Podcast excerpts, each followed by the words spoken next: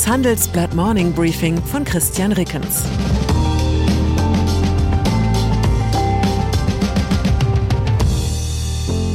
Guten Morgen allerseits. Heute ist Mittwoch, der 2. November 2022. Und das sind unsere Themen.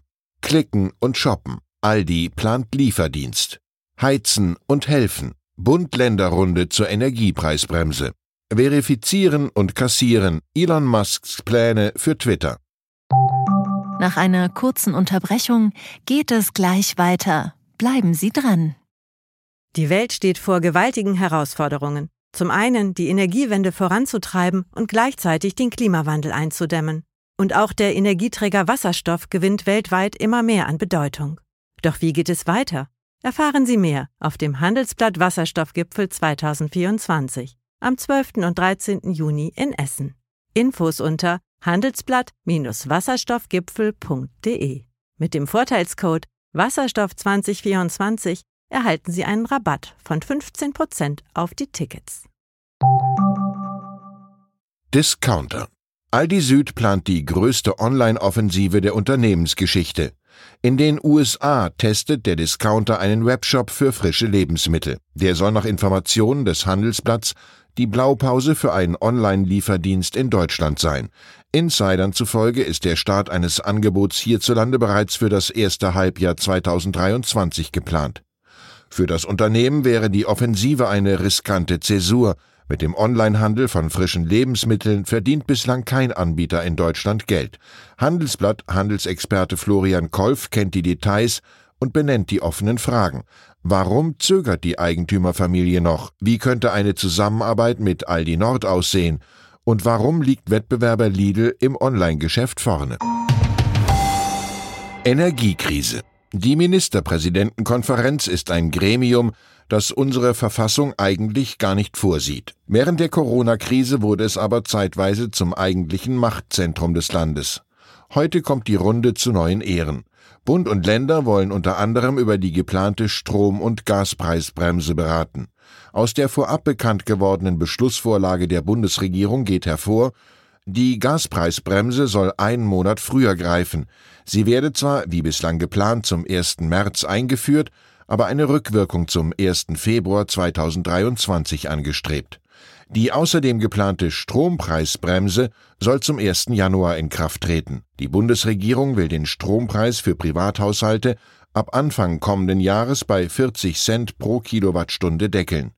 Dies soll für ein Grundkontingent von 80 Prozent des Jahresverbrauchs gelten.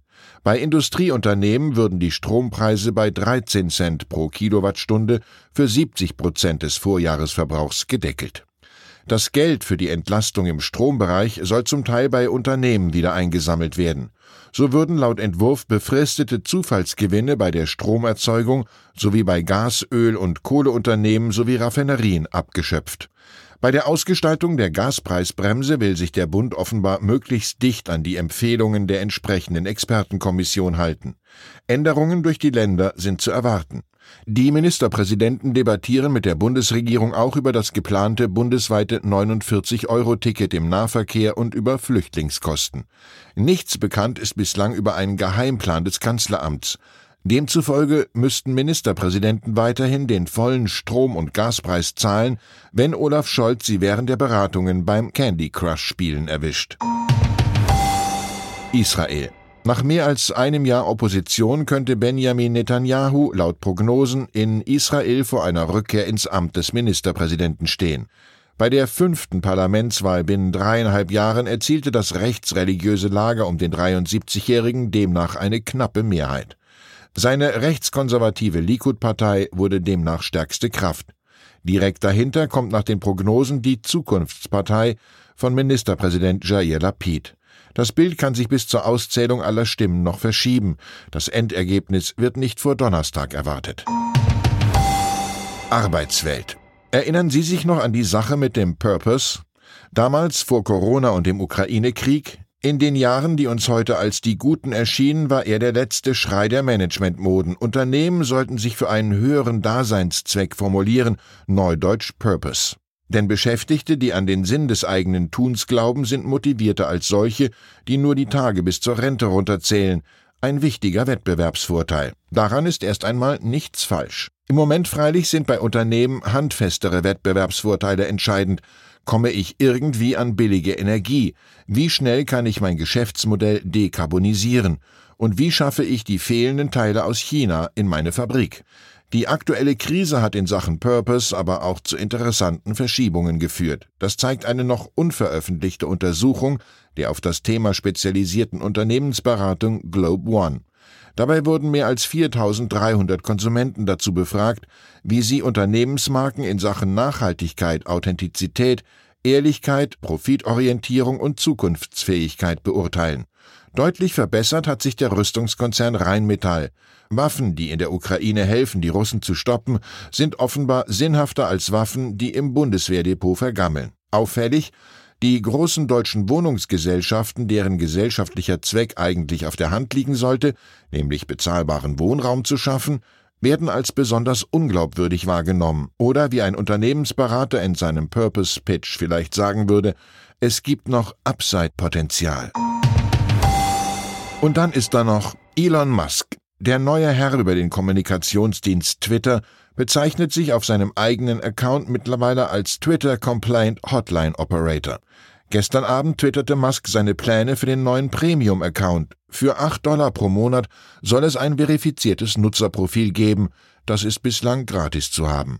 Ferner eine bessere Sichtbarkeit der eigenen Beiträge, weniger Werbeeinblendungen und einen Zugang zu Inhalten anderer Medien, die sonst hinter einer Paywall stehen. Unser Vorschlag, warum auf halbem Weg stehen bleiben?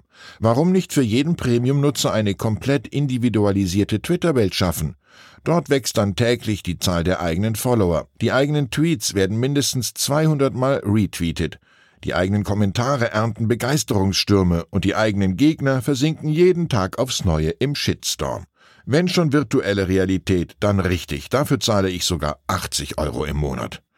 Ich wünsche Ihnen einen Tag, an dem Sie auch ohne Premium-Account zu begeistern wissen. Herzliche Grüße, Ihr Christian Reckens.